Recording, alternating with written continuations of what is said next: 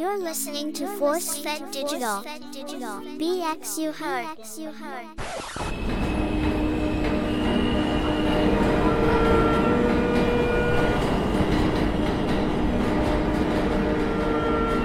Alright, the microphone is on.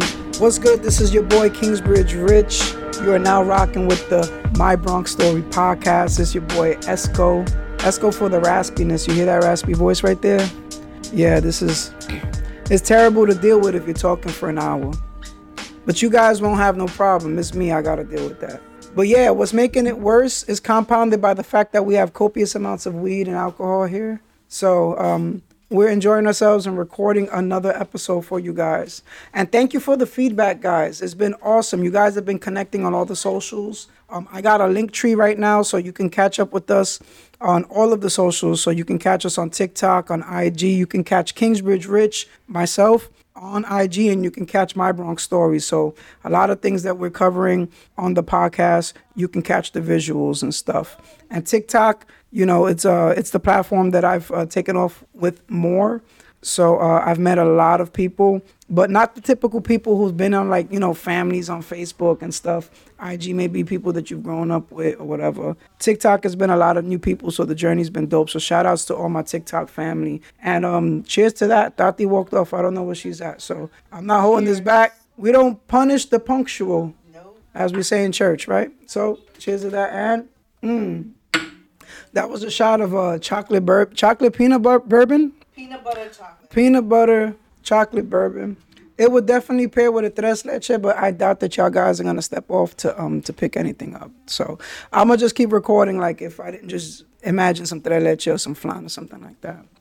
Yeah, but guys, listen, man. I've been taking the email addresses uh, for those who are subscribing because we now not only have the link tree, so you can catch us on all the socials much easier. Um, but with email, you'll be able to catch any behind the scenes action that takes place. Um, you will definitely be able to connect with us on any kind of things that we're trying to make a little more personal. You know, we have the the the crews of people, the masses that we kind of speak to, and I share these stories with on all the socials. But something more behind the scenes and exclusive. If you provide your email address, I'll put you on that list and I keep you in the loop. And you'll know when we got merch dropping. You know when we got some collaborations, man. I do plan to bring to this um, podcast some interviews as well. It's not just going to be me talking about uh, these stories that I've uh, observed in the Bronx and my perspective and stuff, but I'm also going to share quite a deal, a good deal about um, things with people who have had certain cer- stories as well.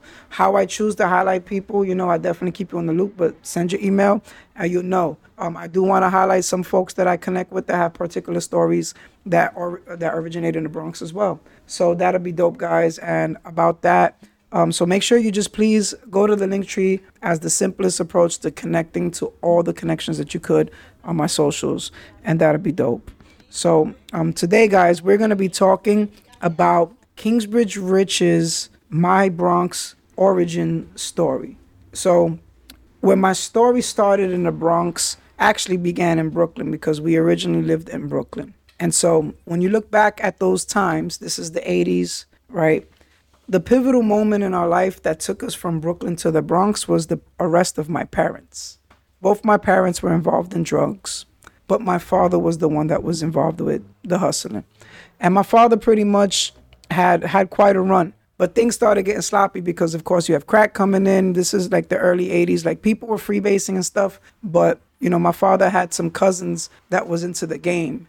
And so, you know, he's uptown in um in Manhattan with his cousins. They got connects. My father dealt with Colombians and stuff like that. And there's a lot of stories around that that I've heard from my mother. So, what I did remember, I think one of the earliest memories I have was when the police came to the house, which I, I share in vivid details because it's it's um traumatic, of course, having to see your parents, you know, locked up and you know the busting down of the door and being a kid having to memorize that. But I do have certain memories from those times, but that one is so large that I kind of feel like it's one of my earliest ones, and it might be because it was so significant.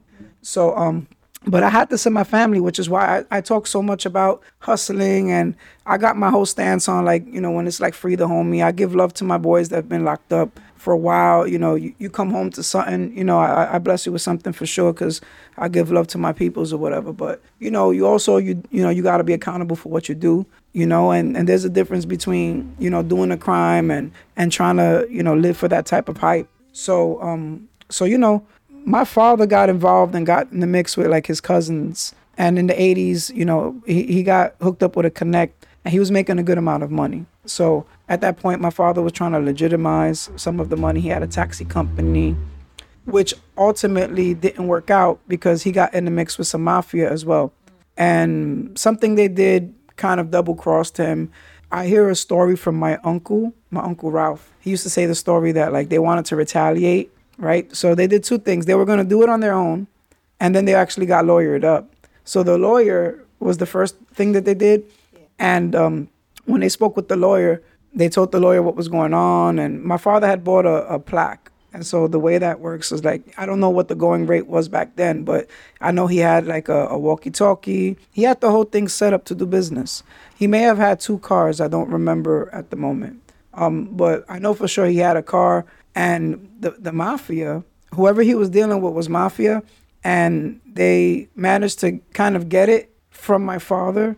And my father was like, you know what? Well, he went with my uncle Ralph. You remember Ralph? Yeah. He went with my uncle Ralph in Brooklyn. Yeah, he went with Ralph to Brooklyn.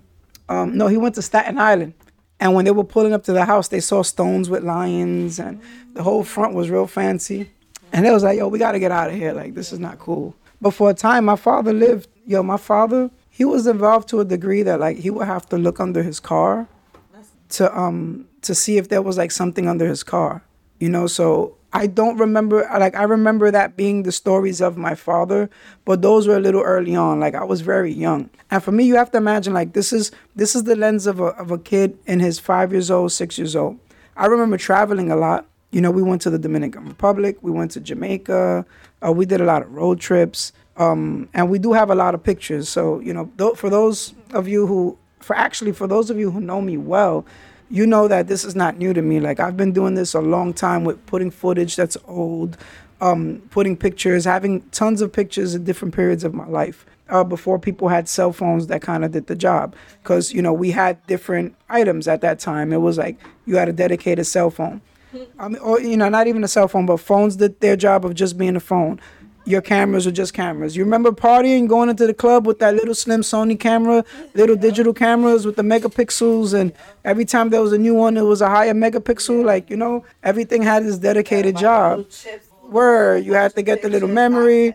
When it's done, you're like, you know what? This picture's better than that one. You was actually able to review pictures. You know, delete it. Be like, nah, I don't like that one. Oh, put. Oh, you forgot the flash. Oh, you know, the typical things. But you know, so you didn't have any of that. So, you know, what you witnessed was different. And we tell these stories and, you know, we kind of share, like, you know, this is what it was like. But in my perspective, I'm a five year old kid, you know, watching a parent that I love, you know, the parent that hold it down, right? A parent that took us out. You know, he had tons of pictures. He was always just like celebrating something. So this was my experience with my father. So, and, and it, it, so there's like kind of like an arriving to that point because like I think, and this is not to be sensitive toward people who sell drugs. Like I made a TikTok video. I stitched the video on TikTok about this because this dude was kind of like real amp in his voice talking about drug dealers. And to be honest with you, like I do understand that some people get into hustling because they want to portray an image. They do it for clout, or they do it, you know, because they they do want to get fancy with it. They're not doing it out of a necessity per se like, like I'm hustling because I need to. I gotta feed my daughter. Like a lot of people is not in that position. A lot of people really want to get fresh, and that's why they hustle. And and all the people around me, I can say like that was really them. Some of my peoples that I knew, they had both parents. You know what I mean? Others of my friends, they had you know parents that would ride out with them or whatever. But for whatever reason, you know, you wanted to get fresh. I that that was my thing. My thing is like, you know, I just wanted extra than, you know, I always when I hustled, I worked at the same time when I did my thing. But with my father, he's an immigrant coming to this country, right? And this is not to say, you know, you got to be accountable for yours. And this is, you know, I'm not trying to glorify my dad either. What he did was against the law, it was a crime. But this is his story, you know, and this is where it kind of leads to me getting into the Bronx. Because the pivotal moment of, in our life was when he got locked up and my mom got locked up and we had to bounce house to house. But my father initially worked with fixing typewriters. And so he's an immigrant. We have a relative that has like a typewriter shop. He fixes he fixes it. He's like 30, he's like 30, 20 something. I don't know how old he is. But, you know, this is initially. You know, he meets he meets my mother around that time. My mother being a lot younger than him. But, you know, my mom was very pretty. She sang. A lot of people knew who she was or whatever. They knew her for being really pretty and cute and stuff. So, you know, but my father was also very charismatic and handsome. In fact, my uncle, because he knew that his little sister was dating somebody, he told me the story that he wanted to go look for my dad. Like he knew about him. He said, "Oh, somebody's dating my sister." So he was looking for the dude because you know they were all from the same area, up uh, uptown Manhattan, right, Riverside Drive area. So my grandfather was a doorman. But you know, this is also when my father started getting shaking with his uncle, with, with my cousins, with my his cousins and stuff, my, my other cousins, and you know, there was there was a you know they started moving work or whatever, but my father pretty much was charismatic, and my uncle found him, and my uncle's like, "Yo, I gotta talk to you," and he's like, "You're Dean, you're Dina's brother, right? Yo, come with me." Takes him up inside of a um like a, a bar or someplace, offers him some drinks, starts talking to him. By the end of the night, it was like they're best friends. And this is my uncle Kike told me, he put me on, he was like, yo, I wanted to be mad at your dad, but I couldn't. I had to love him. Had to love your dad. So my father was that type. And so there was a very good looking, like, yo, follow my Instagram so you can see, because I post these pictures up and stuff. So, you know, if you're hearing this, by the time that you hear this, you're going to see the picture. I'm going to put a picture of my fly ass mom and my fly ass dad, because there was definitely a fly couple. But they lived that Bonnie and Clyde life too. Because my mom, right, we was talking about that earlier, man. My mom on a trip to Jamaica, she said the weed was so good she had to have it. And she took a bunch of baggies, put it around a red bandana, tied the bandana, and she got in the airplane like that because she just had to have it. And so like, you know, like they were they were that couple with each other, you know, and and so, you know, and but they were also a toxic couple. But see like where it got pivotal with me because you know I my last episode I talked a little bit about the trauma having to do with my mother when she was a single mother. But up until this point, I have the presence of my dad. So there's a safety net that I'm oblivious to. I don't know exist until my father gets arrested because with all this and my father getting involved and him losing the business and him buying all this property in the Dominican Republic, right? things started getting sloppy. Crack is here. Yo, there was a time that the school bus driver, right? This is this is really like around the time of the arrest, like everything got sloppy and crazy because crack is out now. Before crack, people freebased. Yeah. They took coke in powder form and they lit it, and you know you could take like the bottom of like the like a Budweiser can, a, a, you know where where it kind of like is concave, and you break it off like the tinfoil, you wrap it. I sound like a fiend saying all this, right? But but nah, nah. So anyway, there's a process, and you free. That's what people's doing. There was like inhaling the, the fumes, which is pretty much crack. But when you cook, when you cook crack, when you cook crack, you pretty much add a bicarbonate to it, which is the baking soda, right? Turns to a cookie, you chop it down, la la la. It becomes a smokable form, right? Just turning it from powder form to rock, you've already now increased your jail time because that's the way the laws are written.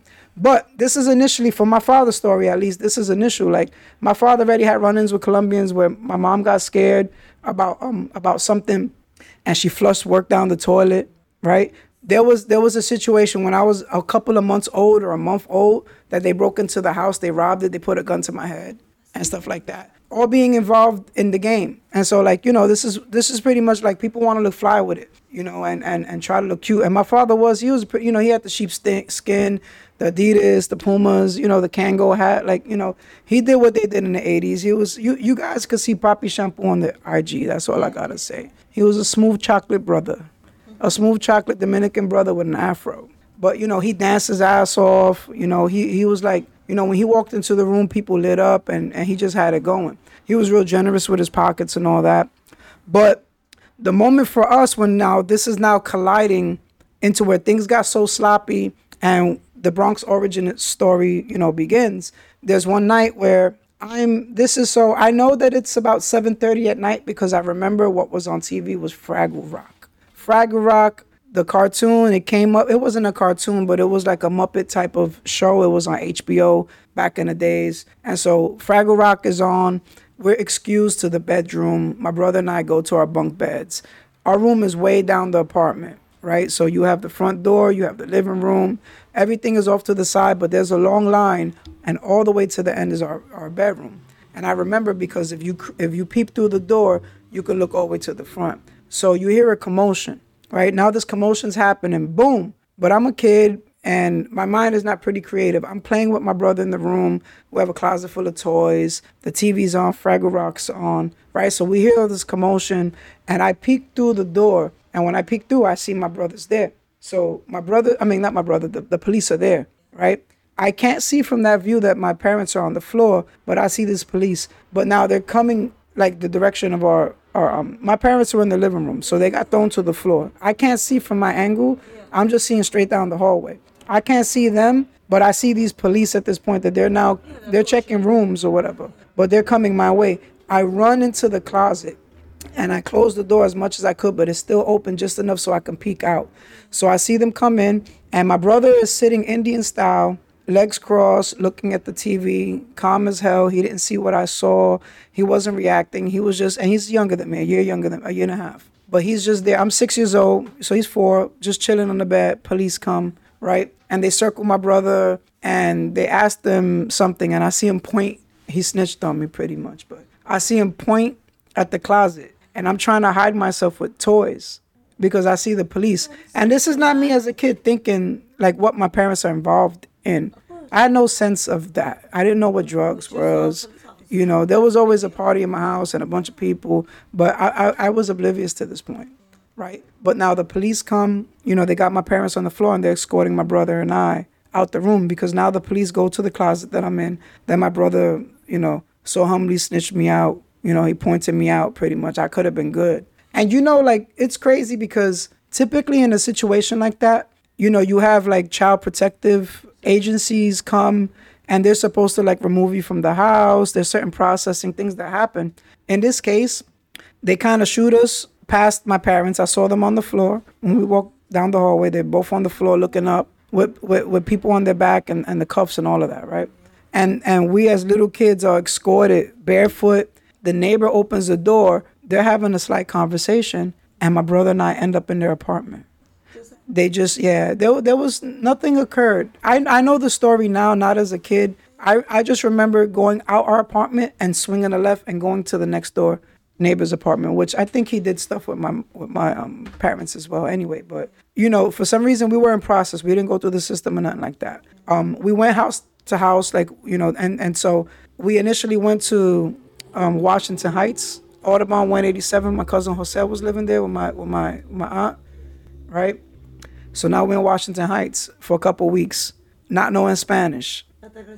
Yeah, yeah, 187 Audubon.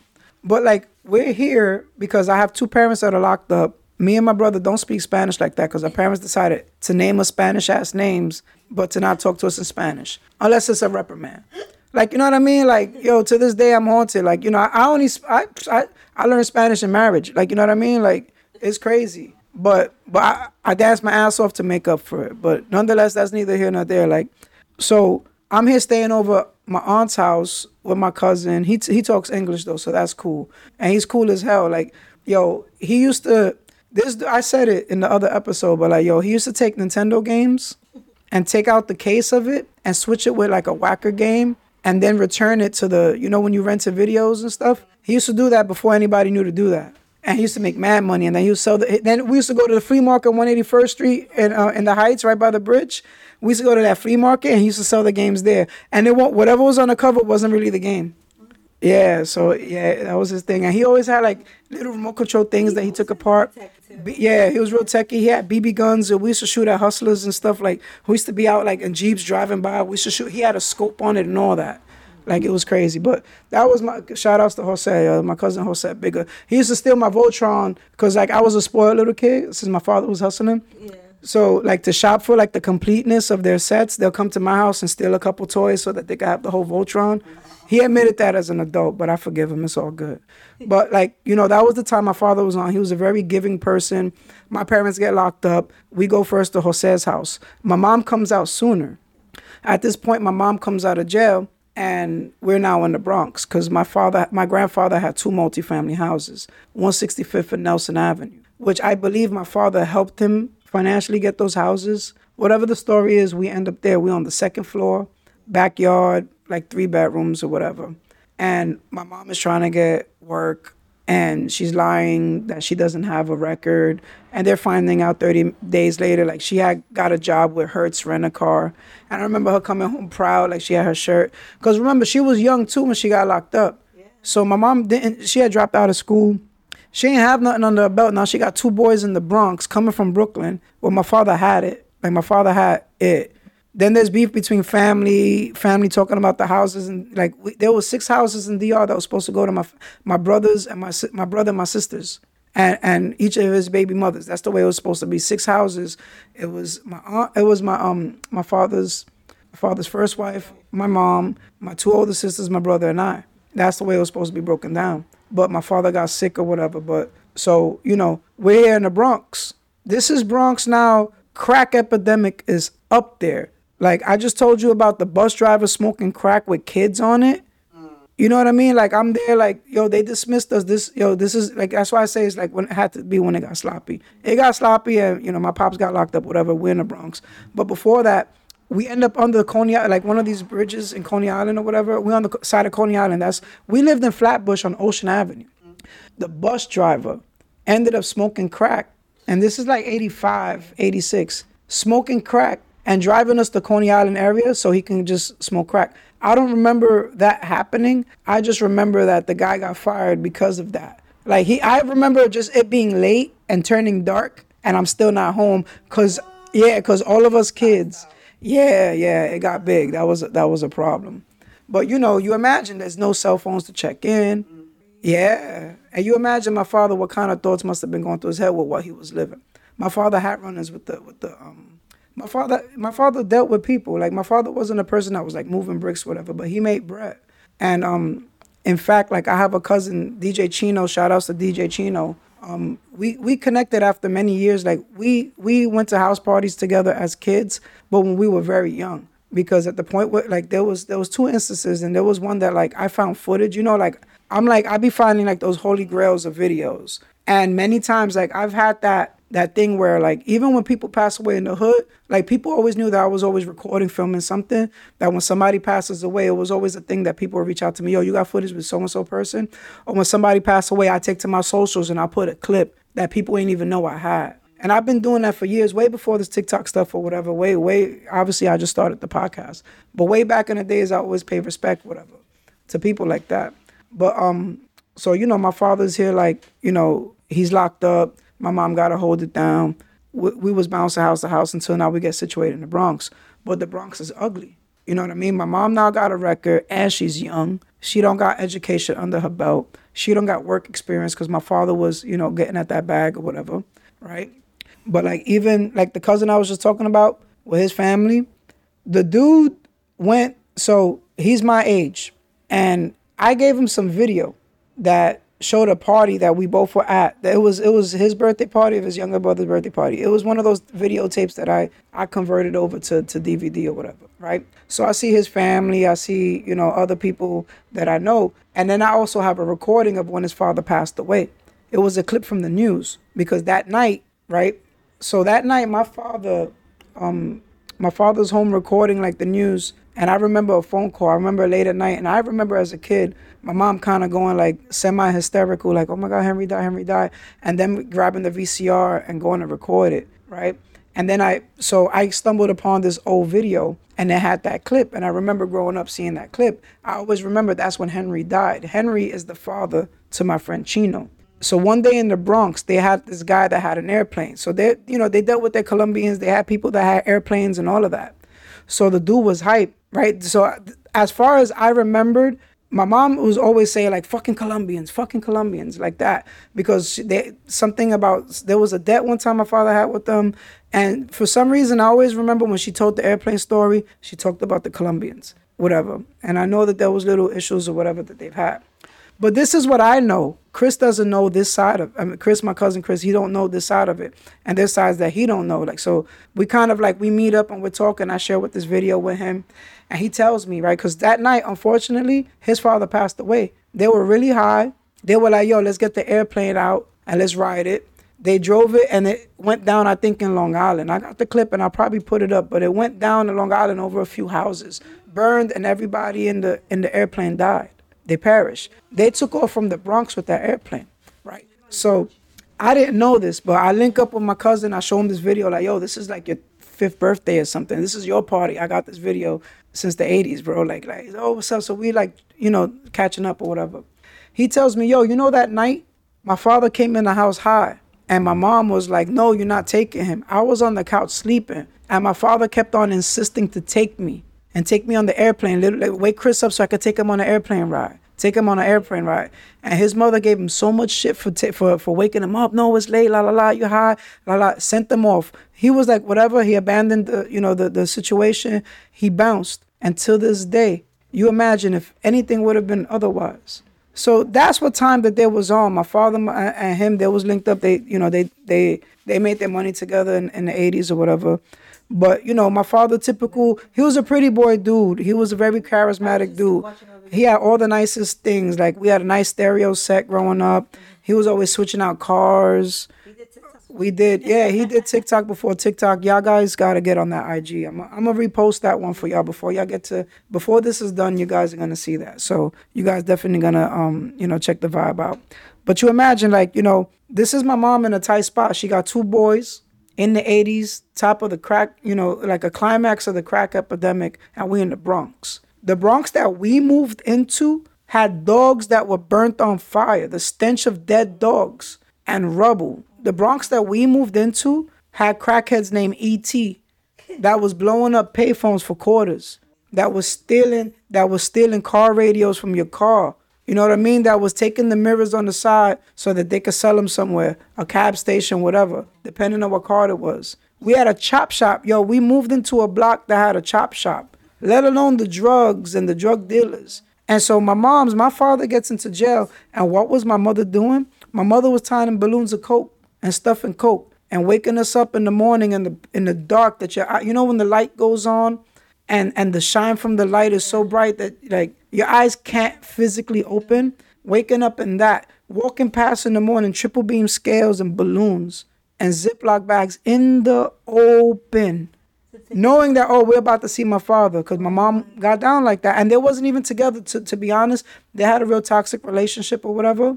But it took them getting arrested to split up. But my mom still brought him in work you know to do what he had to do and then on the outside my mom was dating us other hustlers. At least for that for me the benefit was that i was a husky kid so i dressed up with real fly. Like i used to wear like yo shout outs to stepfathers. And they wasn't claiming the title. I and I didn't call them that either, but for, for the most part, I got the dress really fresh. Because there was some triple fat gooses that was in the closet for an extended amount of time. There was some Saint Lazaro rings, two finger rings, chains. I, I wore rope chains. I wore medallions. I wore bracelets. I wore rings. I wore leathers. This is all because of hustlers my mom was fucking with.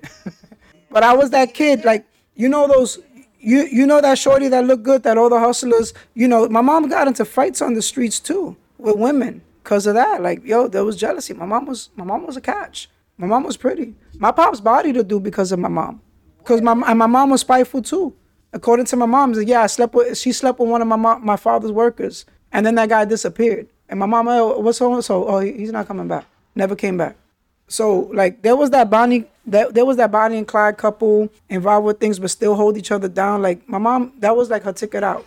You know what I mean? Like like that's it. If it wasn't working, I guess, you know, that was uh that was their cue to just say like, you know, let's let's get but my mom was still tying the balloons up, going up. We had conjugal visits, tra- trailer visits, right? And yo, I remember those days. My mom would just boom, scaling it up, scaling it up, ballooning it up, stuffing it up and going and then sitting like with your hands positioned in a certain way. I'm gonna put the pictures. I got I got my father's certificate still from jail from the 80s. I got like all his certificates of completion of courses that he took. I still got it there. I got birth certificates from the 80s. I got all that stuff that my father had. You know what I mean? I got little drawings that they gave him in jail. My father used to send back letters with stickers that we could use that was made like, you know, like the inmates always have these little things they finesse with like crayons and stuff. I used to have all of that, yo. I visited my father all the time, but every time I remember it was early in the morning. We used to take the bus by 161 and, and it'd take you up uh, upstate. And my father was in Fishkill.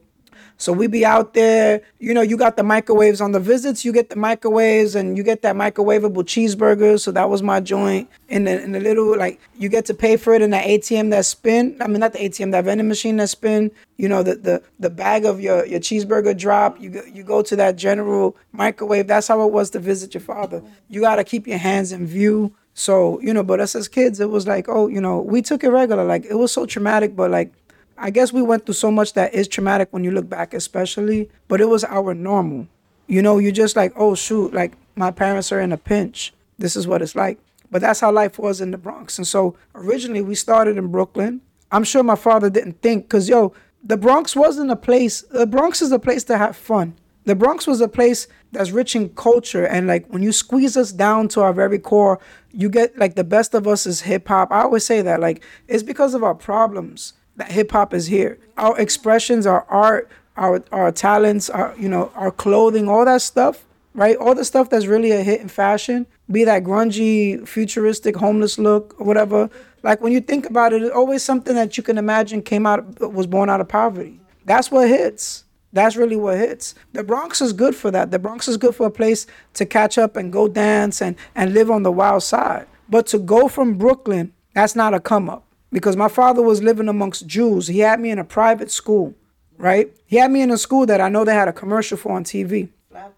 And so I, I I lived in one of you know in that area. I don't remember the building number, nothing like that. And like remember, this is me talking about young young boy Rich, like five, six years old, seven years old. And um, so we came up in that area, and then my mom now like gotta get to the Bronx, and the Bronx was crazy gritty. It was super gritty. Like we was like there was buildings that were still demolished. There was buildings that still had pictures and lipsticks and and like personal items of the people who once lived in these buildings that were you know standing up, but now they're like you know bricks and rubble. And we were playing amongst rubble, taking doors to make bicycle ramps out of, taking old tires. On that block there was a chop shop. There was a homeless guy that slept inside of an old 50s style taxi cab it was dusty and cobwebbed up, and we used to climb over that roof. And there was a guy named Hippie that owned the chop shop. Young, smooth looking Puerto Rican kid with the tail in his hair. He looked like older, but when you look back now at how young he really was, he was super young. But we were young, we were kids, and maybe he had enough, um, I guess, mustache on his on his face to to to constitute as an adult to us at least. And it was like raw. It was like you know the the things that like as a kid when you had such a bad area where people were like hustling hard and making that much money, like you if something happened to your kid, you couldn't really speak up. You know what I mean? Like it was that blatant. In fact, like in that situation, like I have a friend named BB that on that block, we were playing on the roof of that chop shop and Hippie came, he had grabbed him, threw him in between the the chop shop and the little like garage that's next to it. This is like an A-frame, you know, triangular top thing. So we're all playing and climbing up there. Pops, old black guy that sleeps inside of the old taxi cab inside here and there that's always drunk. Like, you know, he might be there, he might not be that night. That day, I don't know if it was. BB being the older of us by like a year and a half, two years, right, is caught last. So we're all trying to get off the roof. This guy, hippie, grabs him by the shirt, throws him in between the barbed wire, and the barbed wire split. To me, it looked like his whole kneecap came off. Flesh, pink flesh the barbed wire serrated his just straight through, clean, and he was holding like a flap of meat. I didn't see him for the rest of the summer. Then the next time I saw him, I saw him with shorts, a big marking, like a whole big oval coming from the top of his thigh all the way down to his shin, outlining where the marks of his stitches was. And him riding a green scooter with white tires and white brake lines down the block. I saw him, but this is the Bronx that we go into. And my mom now is also getting dubbed by jobs. And she got two boys. And although she's living in my grandfather's house, she still has to contribute and she has to do. And then, you know, I talk about the, you know, I talked about, you know, just almost killing a person to to what I thought, you know, I was I thought I was killing somebody, whatever. So, you know, that's that's the reality that I came out of. And so you have a very paranoid paranoid under pressure, complicate that with the fact that there's drugs in the mix. This is 80s cocaine. She's young. You know, we, we don't got many people that's really, you know, coming in to help. But what I do know is that my, my mom's pride, like, yo, you got to think sometimes when you go through certain things, like, I'm gonna be grateful for the life I got because even one little change could make things all the different. But I had tons of family that wanted us to live like in California with them in different places because like you know they saw what time it was. But my mom, for some reason, she wasn't like I- I'm not giving my boys up, and because of that, like you know whatever her motive and her reason was, I don't even know to this day what it is, and that would be a good question to ask her. But for the meanwhile, like all I know is that like it could be pride, but she was like, "Yo, my boys are gonna be with me," and we had to become men fast. Like you know, it was it was it was hot and heavy at home, and so there was a survival outside. But now you have to imagine this: up until that point, right? I had a male figure in my house that was that dude. But now the truth behind who my mom is, unrestricted, is now our reality. So now the trauma that I have from this point on, my father is locked up, but my mom is putting the pounding on me. My mom and her and her coke binges. My mom and being in the after hours and all the neglect that came through it. My mom with her pr- promiscuity, being loud, where like I can't distinguish between it being a painful beating that I've witnessed her have from other partners or if this is all sexual. Like so under those conditions I'm in the Bronx as a kid. So this is my perception as a kid of what 85 looked like, what 86 looked like, what those visits look like. Or my mom sitting across the table or her hands visible for the CEOs, COs, but you know, kissing my father across the table, stepping out to use the bathroom and then coming back, the transfer.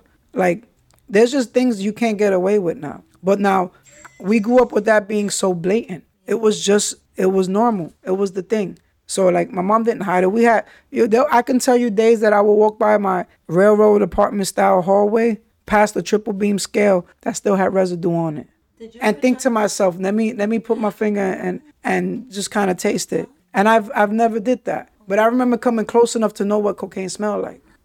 And I'm talking seven years old, six years old, you know, six, seven, eight years old. Like like back in those times. My father did five years. So this is now this is again, this is the Bronx. So in part, I escaped the household because it's tough to be at home in those four walls with this woman under that much pressure, entertaining that much drugs.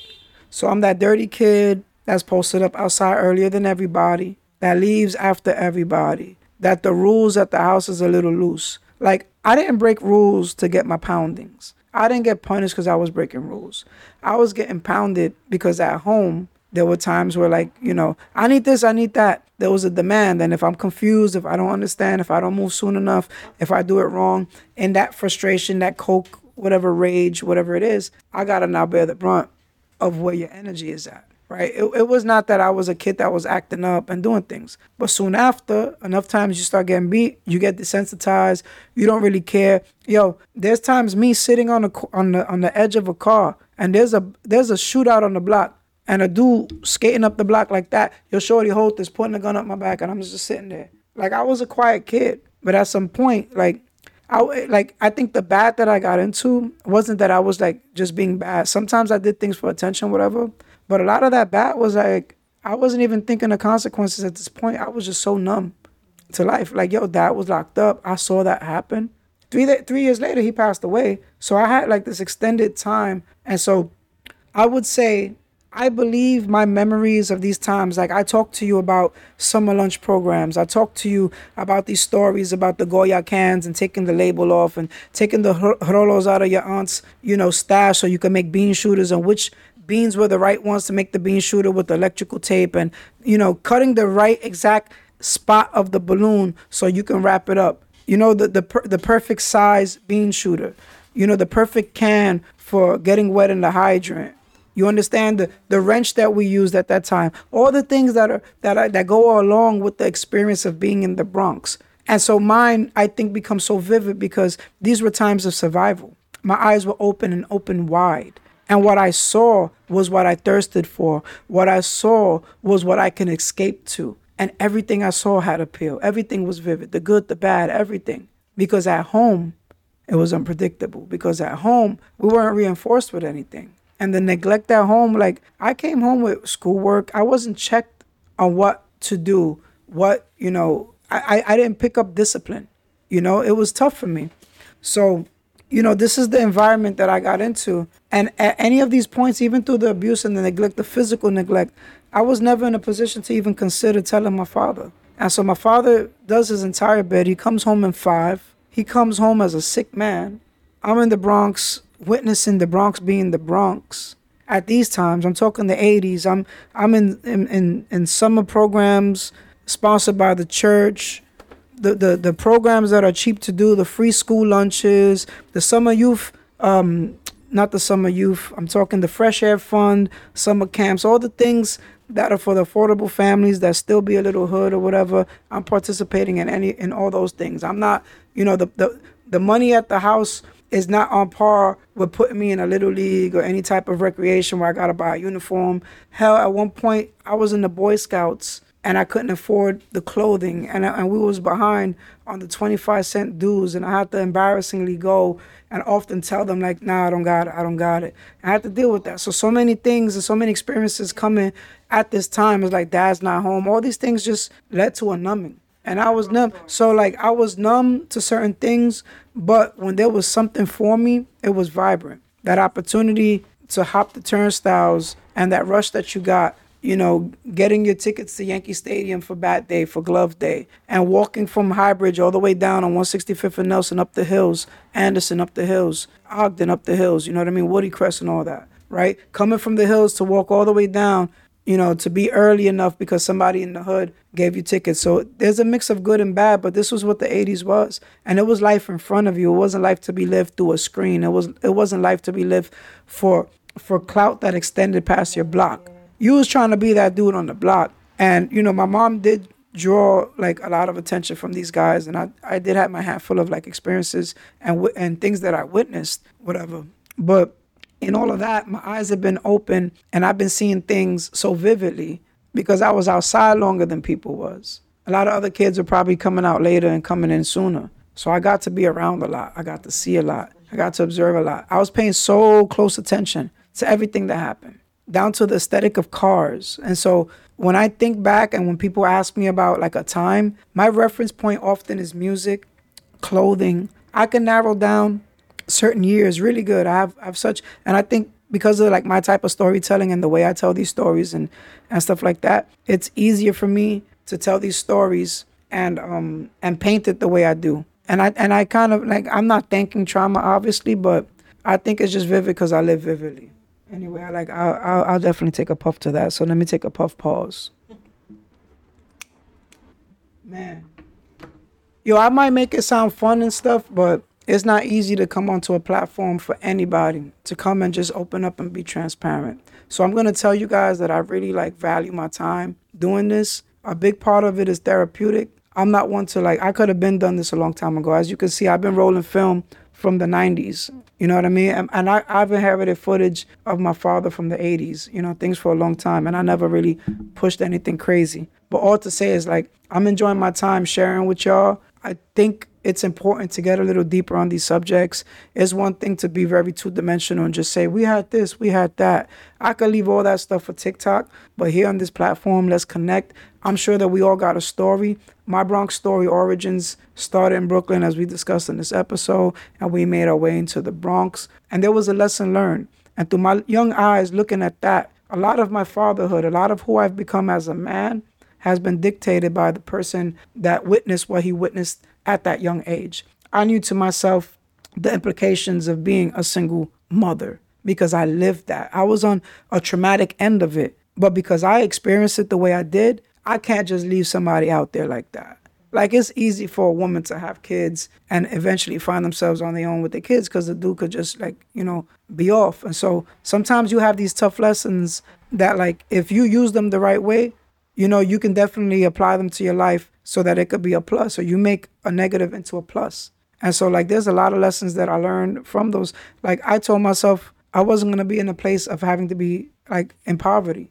You know, I was such a dirty kid and I wasn't checked on my hygiene. I wasn't like looked over, which I should have at the time so that I can develop good habits. But I was a dirty ass kid and I'm not OCD with it, but like the way I am with with being extra hard on the scrub and all that, and, and cleaning and making sure that like you know that I'm you know I'm clean. Like it's real important to me, and it sucks that it has to be because of like the amount of trauma that I experience. Like something as little as taking a normal bath. You know what I mean? Or or not wanting to put your sweaty body on. Like I know like that's just like normal for some people, but like a lot of it links my thoughts to the trauma. And these things could be triggering. Like, yo, because of like the level of poverty we had during winter storms, having like footwear that's inadequate for the weather and having to have that that feeling of having your um your socks just drenched and cold for the bulk of the day. Like that might be something that like somebody be like, oh yeah, like that don't stand out for them, but like for me, or being like in the way we had it, like those are triggering. Like, yo, at the time when I was like dealing with all that stolen clothes and everything, like I was talking about like the jukes and all the stuff we was doing and all that North Face, Spyder, all that Gore-Tex, all that weatherproof, winterproof, waterproof stuff. Yo, a lot of that is like, yo, I, I'm not gonna fill another wet sock. Like, yo, wet socks is a trigger for me. I can have my feet wet. Wet socks for me is a trigger I carry to this day. It's crazy the trauma, how important that is, how how prominent it could be. But these experiences I carry with me, and I've learned a lot. And it's hard to kind of give credit to them, and I don't. But I gotta acknowledge them, and I gotta acknowledge what I turned those things out to. And each of us got a story, especially us from the Bronx.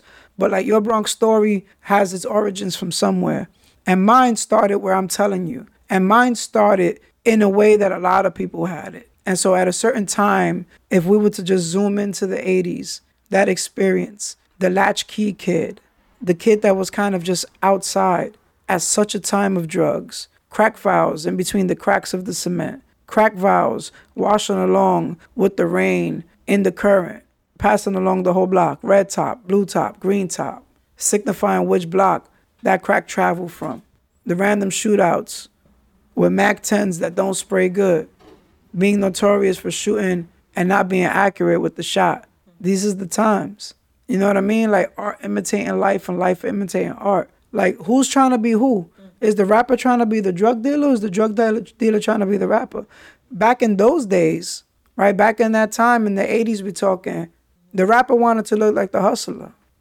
You understand? So like, so there was a lot of that, that flashiness, the big jewelry, the chunky jewels. You knew who was that dude in the hood. And there was tons of stories. Like, I know being that young in the hood, I didn't need to know who just got killed at a house party, who just got shot up a couple blocks down. You know, we I, I was home to Larry Davis. We was around Hammerman and Highbridge. Growing up Highbridge, like this is this is stop one for us. I, I give a lot of love to Kingsbridge. I give a lot of love to all type of areas in the Bronx. I don't give a lot of love to the Soundview area because them P's used to have us on smash. Like anytime there was a baby shower or something and we had to have the copias and go outside for a beer, they'll always try to push you. So anytime I heard community room, baby shower, you know, and pull up, if I didn't have cab money, I was not trooping it over there. But mm-hmm. nonetheless, I mean, it's love. I'm just joking, Peter Guns and all that. But, you know, like all of the Bronx, but like, yo, my origins, like we we parked up straight up on a Highbridge during the time of the Hammerman. The Hammer, yo, they was shutting our schools down because there was where Hammerman. Hammerman was going around hitting dudes on the head with a hammer at these times. And they'll close the schools and we'll hear the overhead helicopters. They won't dismiss us. Little alerts like that in the areas. That was crazy. We had Larry Davis. I went to school with some of the cousins and stuff. But, you know, the, the, the area and the times that we grew up in on, on Highbridge, like, yo, they got it popping at that time. Latin Kings, Ñetas. The gangs was really heavy in that time too. And I have friends like my friends, like the little kids, they were like second generation kings. Like their parents were like originals and stuff. Or, you know, they, they were locked up for a while. So that was the that was the Bronx we went into uh, after hours uh, spots. You know, mom not being home, us watching the daylight come, and and have no idea where where my parent is. You understand? It was it was a very tough time, but you you see how one pivotal moment you hustle and your whole life changes completely and the people around you. And the and the lesson and the message here, if I was to have one for anybody, like yo, I tell these stories. Like I be on TikTok telling these stories. Like yo, one time I did this. One time I had this amount of coke and I made it right and stuff. And yo, I say here like it's never to glorify that because I saw what it did to my family.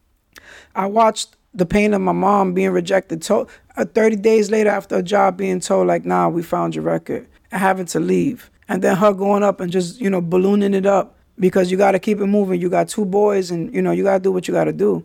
You understand? Like, it's crazy because people glorify it, people be hype about it. But it's like, yo, as much as you can, avoid it at all costs. My family, like one day, for what, whatever what it was, a snitch. My father was lacking. You know what I mean? He made one false move. For whatever it was, life changed that one day in Brooklyn in Flatbush in our apartment where they came and they tore our door down and they escorted us two kids out that apartment and they took both my parents and locked them up. And my mom came out sooner and my father just did his time. And my mom on my Puerto Rican side of the family, and I had to deal with some racism because that's my Dominican side. And I had to deal with my mom and her ways and learning for the first time the monster that I didn't see because the monster was tamed. You understand? So my experiences now for the first time in front of my face. This is the Bronx. It wasn't always peaches and cream. I love the Bronx and I salute and I celebrate the Bronx, but some of this story comes with pain. Some of my Bronx story is just traumatic. Some of my Bronx story is just familiar. There's just somebody out there that got that experience too, possibly worse.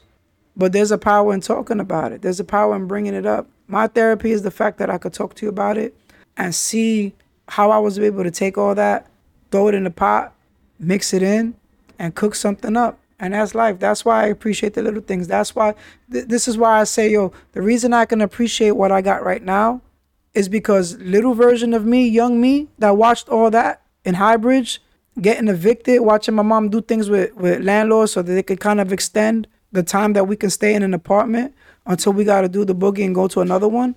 That entire experience, you know what I mean? Watching that, it was crazy. But like what I tell myself is like, I lived that experience. I get to share that experience. It makes me who I am in a sense that I'm prepared for life and I could talk about it. And the way I talk about it is freeing for me because the result of my decisions, right? I didn't succumb to it and I'm trying to be an overcomer. Little version of me will look at everything I got right now like, oh, he got this here, he got that there. Oh, this is his room, like everything. Little me would be like if if I was to be able to take what I have now, the good and the bad, and say, yo, look, you got this, but you got that. This is good. This is what it is. Everything that that is my reality now with the trauma I have. So that's why I appreciate what I got today, because it was so tough and so almost impossible that I got what I got now. And if I keep looking at tomorrow and looking for something better, I don't get to appreciate today. So I always give myself a pause and I tell myself, yo, stop. Today, take your time. Appreciate the now. The present is fleeting. Your present is it comes and as soon as you notice it came, it's gone. It's the past now. So you enjoy, you take it in, you take a deep breath, and you let your moment not be rushed, not be in a haste, and take your time with it. And that's what allows me to do that. So this platform is definitely dope. So guys, thank you for rocking with me on another episode. This is your boy Kingsbridge Rich with another episode of My Bronx Story. Tune in next time and every Monday, every week for some new fire. Catch me on my socials. Catch the Linktree, IG, TikTok, Kingsbridge Rich on the IG, My Bronx Story on the IG. Catch the YouTube. Catch me out there. How about that? Anyway, peace, my boys, and um, you guys be good. Peace.